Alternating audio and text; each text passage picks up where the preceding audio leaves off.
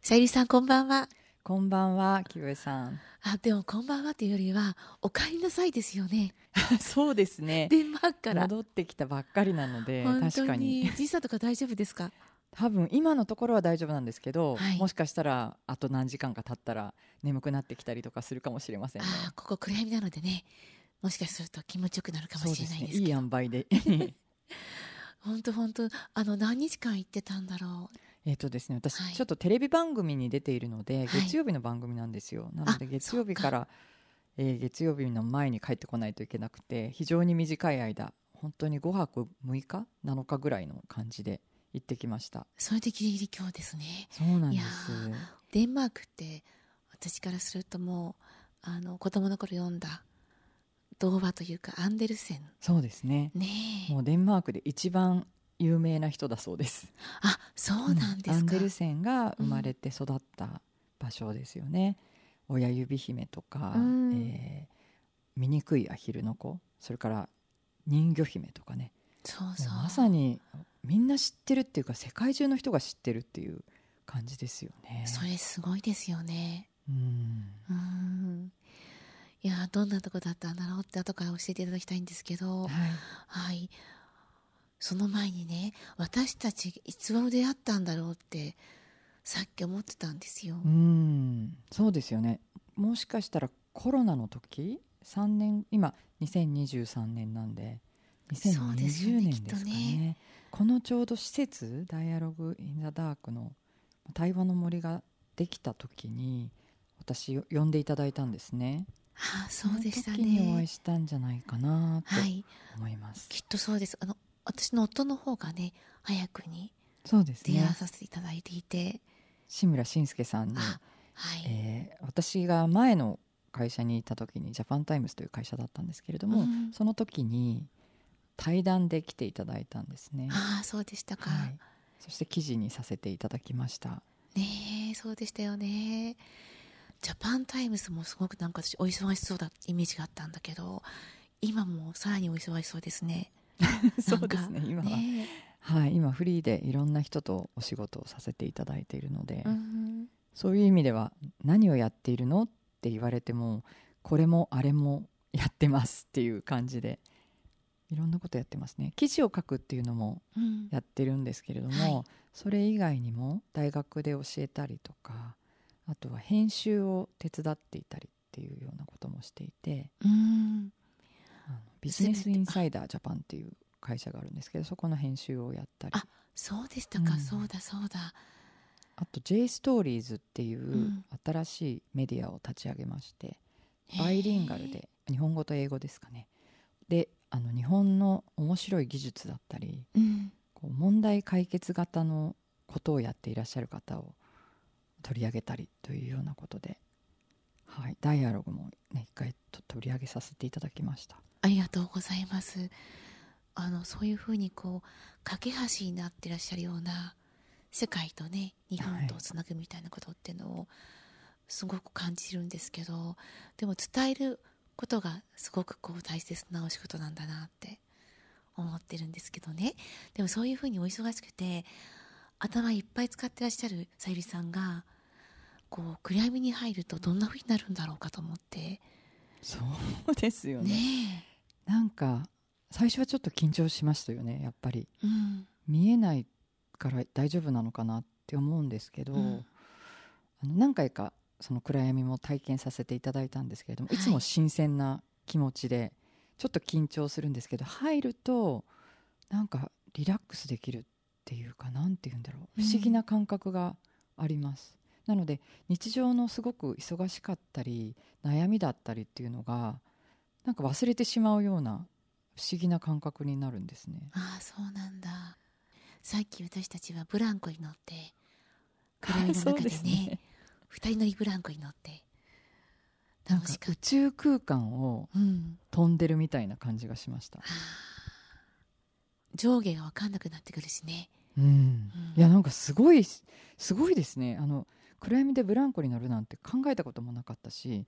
乗ってみたら乗ってみたでこう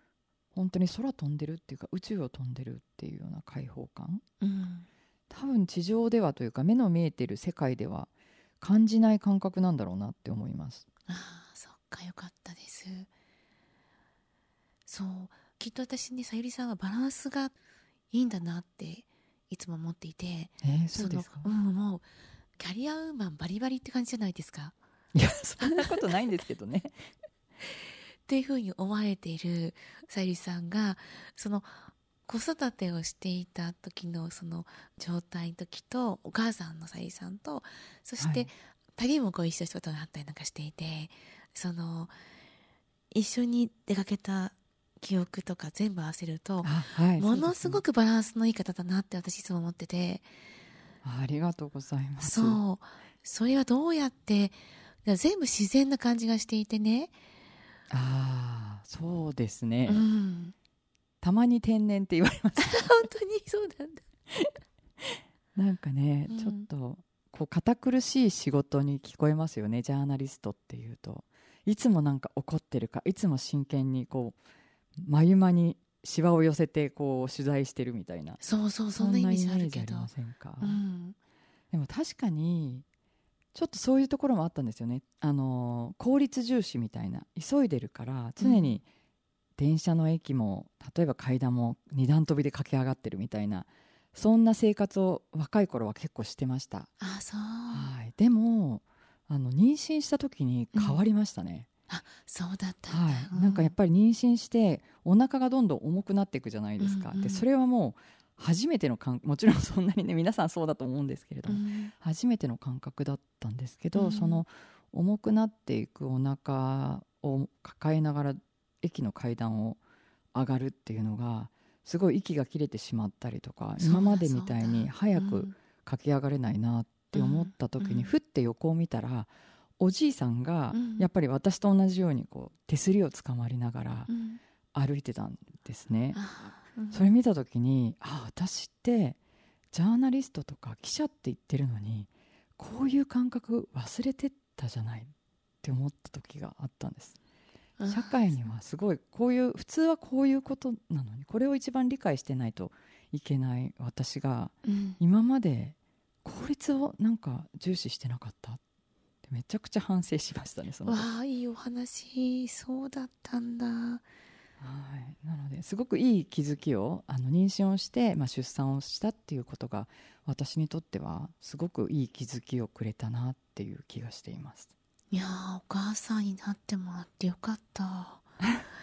それでそのバランスっていうのがそう子です育ねてでというか出妊娠出産で出来上がっていたんですねそうですね今から考えるとあの実はそんなことを今ふっと思って清江さんに今聞かれてですね、うん思い出したんですけどね。あ多くの方がね今私なんかはあのセラピストとしてはいあのお聞きしてるとその赤ちゃんができたことによって自分のペースが乱されてしまったことが辛いとかうん悔しいっていう方が多いんですよ。うん確かに今までのようにできないっていうことですよね自由も利かないし、うん、でも放り出すわけにいかないしっていうそうそところですよねう。ね、その葛藤があるんだろうけれども、今のお話伺ってると、違ったことも見れるよっていうのが分かると。そうですね、あうんのなんか例えば、えっと雨降ったりとかしてるじゃないですかよくねはい。で私子供が3歳の時に、うんまだ足もおぼつかないようなうんところで、傘を持ちたがるんですよねあ、そうそう、三歳好きなんねえだからもうふらふふらしながら傘持ちたい持ちたいって言ってて、保育園に連れて行く時にゆっくりゆっくり歩くんで私はもう時間がないし雨降ってて寒いし濡れたらいけないしなんて思って心配してたら「ママ雨ってどうして降るかわかる?」って聞くんですよ。うん。で「えそれはどういうことを聞いてるんだろう科学的なことを聞いてるのか雲が蒸発しあの水が蒸発して雲になってっていうことなのかななんて答えようって思ってたら私の娘がですね、うんあみゆって言うんですけどみゆわかるよあのねお花さんが喉乾いちゃうからなんだよっあて教えてくれたんですー、ねうわ、すごい。なんかその時にあ大人の感覚でうんすごく雨だし嫌だし早くねあの次のところに行かなきゃいけないって思ってることがなんてちっぽけなことだったんだろうっていうふうに思ってしまって、うんすごい気づきをくれるなって思ったことがあります。そうかみゆちゃん生まれてきてくれてよかった すごいそう育児中ってサウジアラビアにいたんでしょえーとですね、うんあのサウジアラビアは本当に数ヶ月だったんですあけれどそもう、かはい、うんあのたまたま夫の方にサウジアラビアの研究所に来ないか夫もジャーナリストなんですけれどもあそっかはい来ないかといううんお誘いがありまして、私も仕事を、まあ、ジャパンタイムズで編集者の仕事をしてたので、はい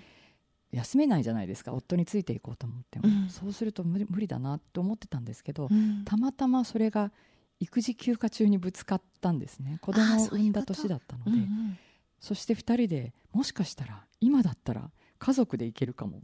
この1年の間ならということで周りからは無謀な選択だと言われたんでいすけやれどすもごい、うんはいなんか7ヶ月の娘を連れてですねうん行きまして、うんで私も一応研究員という形でジャーナリストだということをあの伝えたら向こうの方がですねぜひ研究員として来てほしいというふうに言ってくださって、うんであの当時今はねあの観光今できるようになって観光ビザもサウジアラビアの観光ビザってすぐ出るらしいんですけれああどそうもですかうん当時は観光を受け付けてなかったんですうね。んそれはまあイスラム教の聖地であるメッカというものがある、まあ、国なので、はいその巡礼ビザというのはありますしあうんとはまあ長期間の勤務で行く時のまあ滞在ビザみたいなワーキングビザみたいなのがあるんですけれどうも、んそれ以外のまあ観光客みたいなのは受け入れてませんというふうに、まあ、異教徒は行けなかったわけなんですね。はいはいでましてやまあ女性っていうのもあってどうなのかなと思ったんですけれども本当に良かったと思います子育てしながら行ったんですけれども、うんあの私女の人じゃないですか、まあ、女性じゃないですかそうですよねそうするとサウジの女性たちの話が私が聞けるんですね実は男性の記者が行っても女性の世界は入れないし、うん見れないしうんましてやね顔とかも見られないというか、まあ、皆さん黒いベールに包まれているというような感覚だと思うんですけれどもそうですねうん女性記者が来たっていうことで私の友達にも会ってとかこの人に会ってっていうあの本当にいろんな方がいろんな人を紹介してくださってああそうですかすごく楽しいいい経験になりましたね。そうえどんなことが良かったんですかえーとですうね、んあのやっぱり女性たちが実は外から見ていると何か抑圧されてるように見えたり、まあ、してたじゃないですうか。んうんしますよねでそして私もこう仕事柄結構あの欧米の、まあ、記事を読んでうんその国のことを知るみたいなこともあるんですけれうども、んその時にですねやっぱりそのサウジアラビアの女性は虐げられていて、まあ、あのいつもそのアバヤというね黒いベールに包まれてないとダメだし、非常にイスラム教の戒律が厳しい国なのでうん運転はできないとかいろんなことが制約されてるっていう、まあ、そんな話があったんですけどそうで行っすねてみたイらメージそううん実は違っていてというか、あそうはい、起業している方もたくさんいますし。あそうなんプだロフェッショナルの女性がたくさん活躍してるんですああそう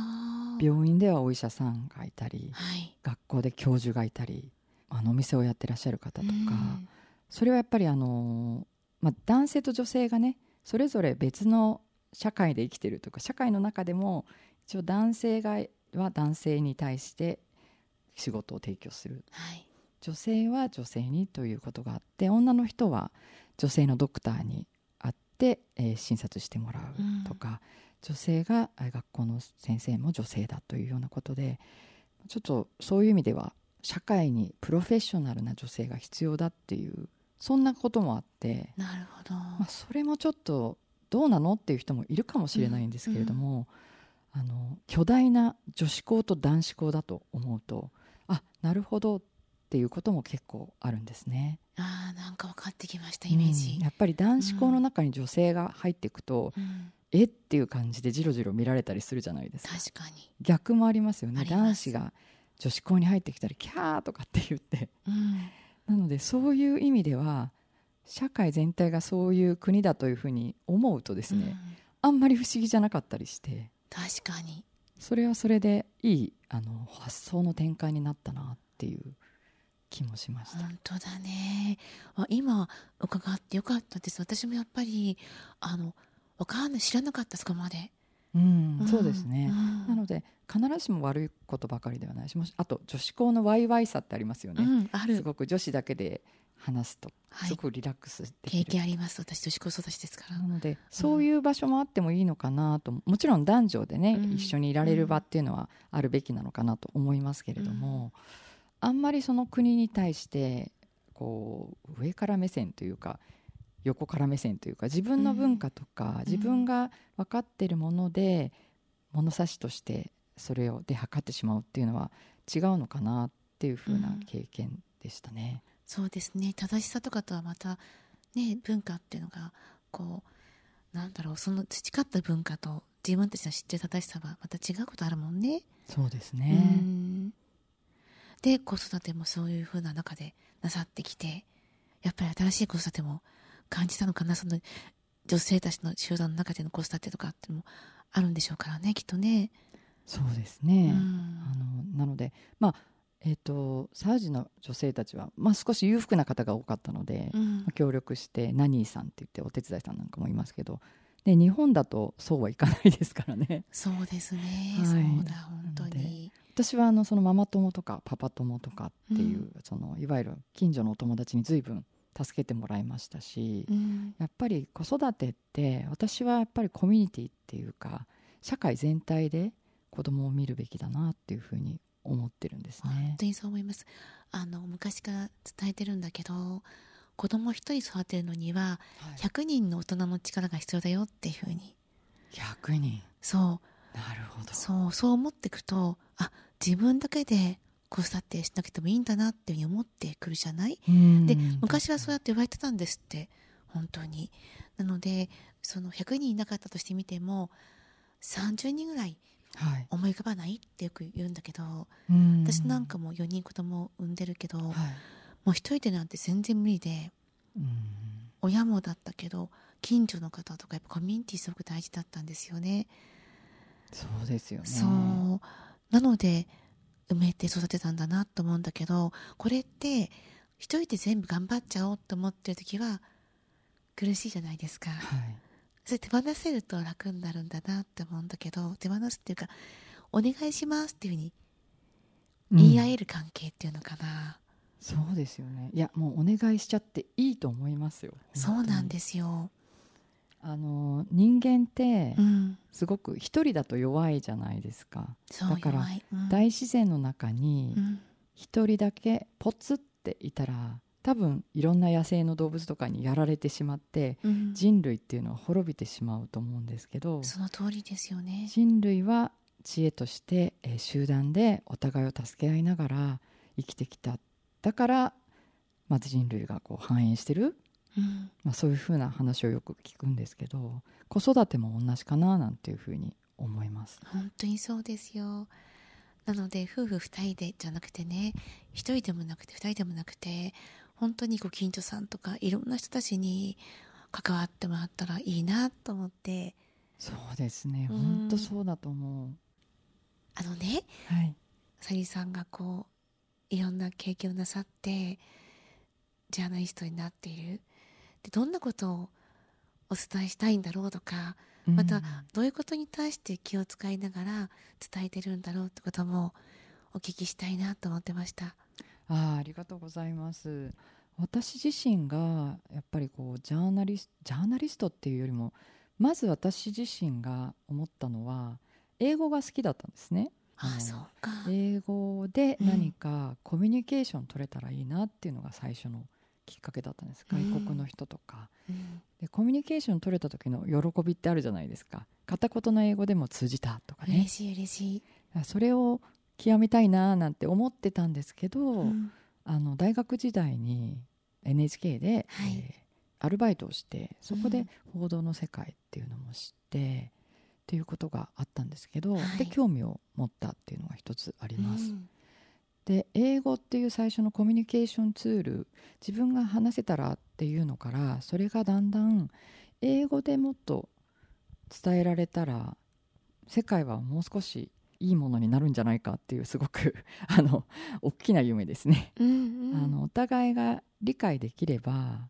もっと世の中良くなるんじゃないかなもっと伝えないとダメだよねっっていうのがあったんですうね、んなのでジャパンタイムズという会社は英字新聞だったんですけれども、はい英字新聞に入って英語で記事を書くなんてちょっと難しいかもと思ったんですがあのいろいろあの 紆余曲折というか、まあ、もちろんたくさん挫折もありましたけどいろんなことで日本語で取材をして日本でこんなことが起こってるよっていうことを海外の人に伝えるうっていうのんも、ある種私のあのジャーナリストの経験の中でミッションになっていったのかなっていう気がしています。ああそうでしたか、はい、あのやっぱりお互いを知らないとうん壁ができるというか、うん誤解ができてそしてそれがどんどん発展していくと戦争になってしまうとか差別につながったりとかですね、そうですよねあると思うんですけどそういう意今は味で、ねそうだもんねうんなのでいろんなあの会社ではいろいろ経験させていただいて、うん政治だったりえ経済だったりっていうのはいろんないろんな社会の問題だったりうんいろいろ取り上げさせていただいたんですけれどもなかなかこう日本の事象を海外の人に伝えるって 難しいところもありますよね。いやそうでしょうねなんか理解してないと、うんその意味っていうのが伝えられないとかですねあと日本人として当たり前だと思ってることがうん海外の人には当たり前じゃなかったりっていうことがあったりするんですね例えば何ですかね自衛隊っていうのをうんミリタリーって 訳してしまうと違うかなとか、確かに大きな違いですはいね、何が違うのとかですうね、んまあ一つ一つ学校の仕組みだったり、まあ、それから男性と女性の関係結婚とか、いろいろあると思うんですけれどもやっぱり一言では言うと誤解を生んでしまうだかうらん丁寧に、まあ、自分も理解しなきゃいけないしそれを丁寧に言葉にして伝えるっていうのも大事なのかななんていうふうに思ってます。確かにそうですよねたった一言が違った方向に行く場合ありますものねそうなんですようね、ん私あのコロナの時期にはいさゆりさんが発信なさっているニュースを聞くのが一番こう私にとってはあの良かったんですねあクラブハウスうん音声メディアのクラブハウスそうそうはいであのなんかこう情報が偏っていってしまってるような気がしていて、いやうん今もそんな気がするけどそこにこうサリーさんの番組を聞くことによってあの今何が起きてるのかってコロナ以外にも、まあ、コロナもそうだけどその中で他のことも動いてるってことを知りたかったのでサリーさんのとこに行ってればなんか私が欲しいものもらえるって思ってたんですよね。ね、嬉しいですそれ、はい、だからそうやってねあのどんな時でもこう本当は伝えようと思えば工夫すれば伝えられるんだなも知ったんですよね、あのさゆりさんの行動を見た時にで今私たちのもうやっぱりこの知らないことがたくさんある気がするんだけどはい例えば今この時代に起きていることうんでそれはどういうふうに感じてらっしゃるのかなって思っていてそれもお聞きしたかったんです。そうですようね、んやっぱり知らないっていうことが人を不安にさせたりとか、うんそれによって、まあ、敵対心っていうのかな敵対心を持ったりさらに不安を煽る人が出てきたりそしてなあの対立になったりっていうのがすごいあると思うんですよね。はいあのお互いが本当は隣でどうして戦う必要ないのに何かボタンの掛け違いでとかそれから相手をやはりそのリスペクトするし知るっていうこと知ってリスペクトするっていうところが欠けてしまうととんでもないことになってしまうような気がするんですね。だだから今メディアがガザの地区でこんなに大変になってますっていう話を流すとともにイスラエルの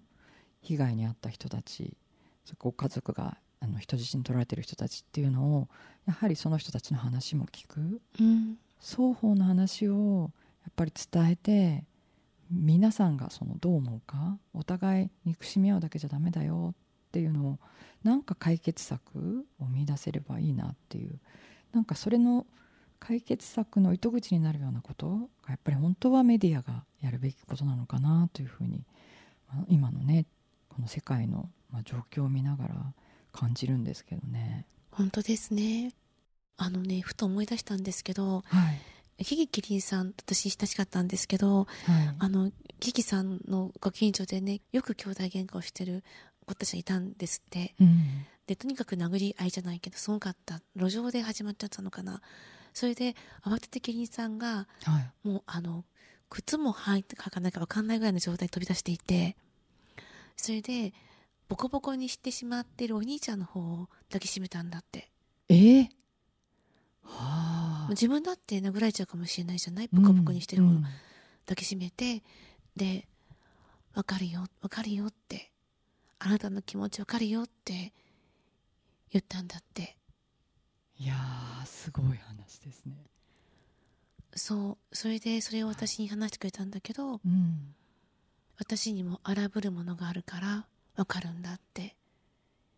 おっしゃったんですよなるほど。キキキリンさんは自分を照らし合わせて見てた部分もあったのかな。だからわ分かるよ。知ってたらねそういうことがあるって分かったら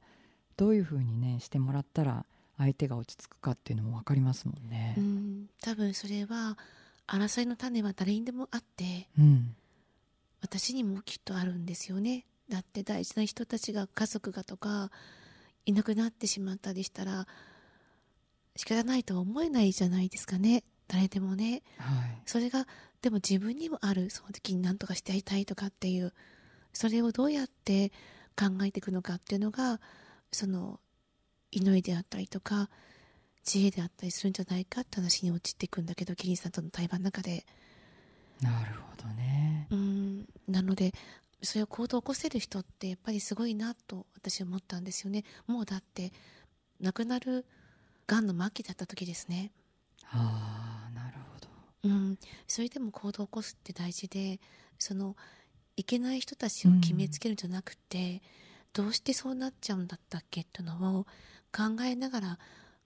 動くのがやっぱりこう外の人間なのかなって思います。えー、素敵ですね。やっぱそういうのを本当になんかこう行動に移せるかどうかっていうのも一つ、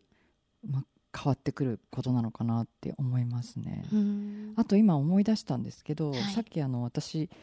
デンマークから帰ってきたって言ったじゃないですか、うんうんでデンマークで今回の旅の目的っていうのうんはい、は、まあ取材でもあったんですけれどもあのデンマークに面白い学校があるんですねうん、あどんのなフォルケ・ホイスコーレっていうちょっとあのホルケン聞いたことないかもしれないんで難すしけいど、ね。これってあのデンマークの、まあ、国民学校とかあと市民のための学校っていうふうに言われているもので、うんはい、きちんと法律で、えーそういうあのフォルケホイクあのホイスコーレの、まあ、法律っていうのがあるんですね、うんフリースクールとかそういうのの一緒になってる法律なんですけれども、へ学業とかを学ぶのではなく、んまあ、もちろん専門性を持った学校っていうのはいくつかあるんですけれどもむしろ大人が学び直したりとかそれから学生さんでも大学生なんかは、えーそのままこう大学にねずっと行ってそのまま就職するというよりはギャップイヤーって聞いたことあります清江さん。ー知らない。ギャップイヤーって言って、あの結構海外の人は1年間お休みを例えば学業から1年間お休みを取ってうん世界を旅するとか、あー何かなるほど自分うのんうん見聞を広めてはい自分を見つめ直したり将来どうしたいかとかっていうことを、まあ、そういうことをやる人が結構いるんですけれども、いいですね。そういうギャップイヤーの時うに、んあの行くような学校でそこが全寮制なんですよだかうらそこの学生さんたちと、うんえーもう本当に食べるのも寝るのも一緒に4ヶ月とか6ヶ月とか1年とか過ごすことによってあじゃあいろんなジェネレーションギャップもそこでこううん感じるんですね。そういろんなね、ひ違う人が集まっうんてうん生活することによって、あの国も違うし年齢も違うしいいね。そうするといろいろいさかいとかも起こるらしいんですけれども、本それを一切先生はもうなんかタッチしないで、当ね本当ねうんあの自分たちで解決をしてください話し合いでその場合に違う人がいるんだけれどもどうやったら折り合いをつけられるかとかですねあの人がこれ嫌だ例えば部屋の使い方だったり、うんお風呂のつかあのシャワーの使い方で髪の毛が落っこってて嫌だとかねうんいろいろあると思うんですけどじゃあどうしたいのっていうことを言うこととはい逆にどうしてもらったら私はとりあえず折り合いつけられるうんなんかそのすり合わせをあまりこう例えば日本人の人ってあまりしないじゃないですか、あそうまだりね言わない、うんでもそういうことをやることによってお互いの共通点を見出せたりうんするっていうなんかそういう、まあ、それを含めての学校っていうんですかね素晴らしい面白い学校70ぐらいあるんですよデンマーク全体で。ああそうは日本もそういうの欲しいなねそんな中でやっぱり将来何をやっていくかとか、自分はコミュニティに対して何ができるかとかですねすごいそんな風にことを学んだりあのお互いにディスカッションしたりすることによってこう自分のね求めてるものとかが分かるっていううんすごい学校があるいいとでいうこすとをね聞いて行ってきたと。すごい自分とは関係ないからってのはないですねそうするとうん、そうですねね日本の方もいましたし、あそううん海外から来てる人もちろんデンマークそれはねデンマーク人の人がほとんど何何割だっけな、まあ、6割とか7割ぐらいいないといけないんですねいやー政府からそうなんだ補助金が出てるそうかそうかうんでもすごい面白いコンセプトだなといいですね思いましたいや素敵なところ から本当買いなさいですね本当にありがとうございますなんでそういうのをね日本でもやりたいっていう人も何人かいて今回一緒に行った、視察に行った人もそんな人がいましてうわあはい、なのでそんな学校がねいいなあ結構できてきたら日本も面白いことになるななんて思っています。入学したいですねえ本当にわあ今日すごくいいお話伺いました本当 ありがとうございます。はあのねい、いつもこの番組最後にリスナーの皆さんに向かってねはい、明日まあ今日もう月曜日になったばっかりなんだけれどもはい、何かこう元気になれるようなそんなことをいただいてるんですけどなるほど、うんそうですね。なんか私あの中国古典を勉強していてですね。あそうははい、なんか一つすごく私が好きな言葉があるんですい、ね。で、それ上善水のごとしっていう言葉なんです。ああなるほど上善水のごとしってあの日本日本酒の名前にもあったかもしれないんですけれ どもあの水っていうものがうん一番いいものだよっていうことなんです、簡単に言うと。でこの水っていうのはなんでいいのかっていうと、まあ、もちろんいろんな水に流嫌なことを水に流すっていうのもあるしそれから形を持たないんですよ水って。だからどんな器にもフィットするうんやっぱり形があるとゴツゴツして人とぶつかったりとかありますよね。でも本当に、水だったらどんな器にもフィットできるし、うん、まあ、お互いなんかそういう人間関係っていうののね基礎になるかななんていうふうに思っててもしなんかこう辛いことがあったらもう水に流すしそれでも水ってすごいパワーを持ってるからうん、それから上から下に流れるんですね川とか見てるとそうだと思うんですけそどうだねその流れる間に、まあ、岩の間を通ってどんどん養分を吸収していくんです。うんだからあの自分もどんどん栄養をもらって豊かになるし流れることによってその水がね大地に流れて豊かにするその土地をうんなんかそういう感じなのでなんだろう人との関係性もそんな風に考えると面白いかなって思います。本当だねはい、なので、まあ、もちろんね元気をが出ない人もいるかもしれないけど少しこう水になるとかあとは、うんそうですね辛いことがあったら、まあ、寝ちゃう 私は寝て明日の朝になってると少し元気になってる、まあ、そんなことも太陽の光を浴びるとねそんなこともあるかななんて思ったりああ大事しねありがとうございますお日様を浴びてお水に流しはい、自分を褒めてはい、はいいやありがとうご今ざいます日は本当ありがとうございましたありがとうございましあたりがとうございます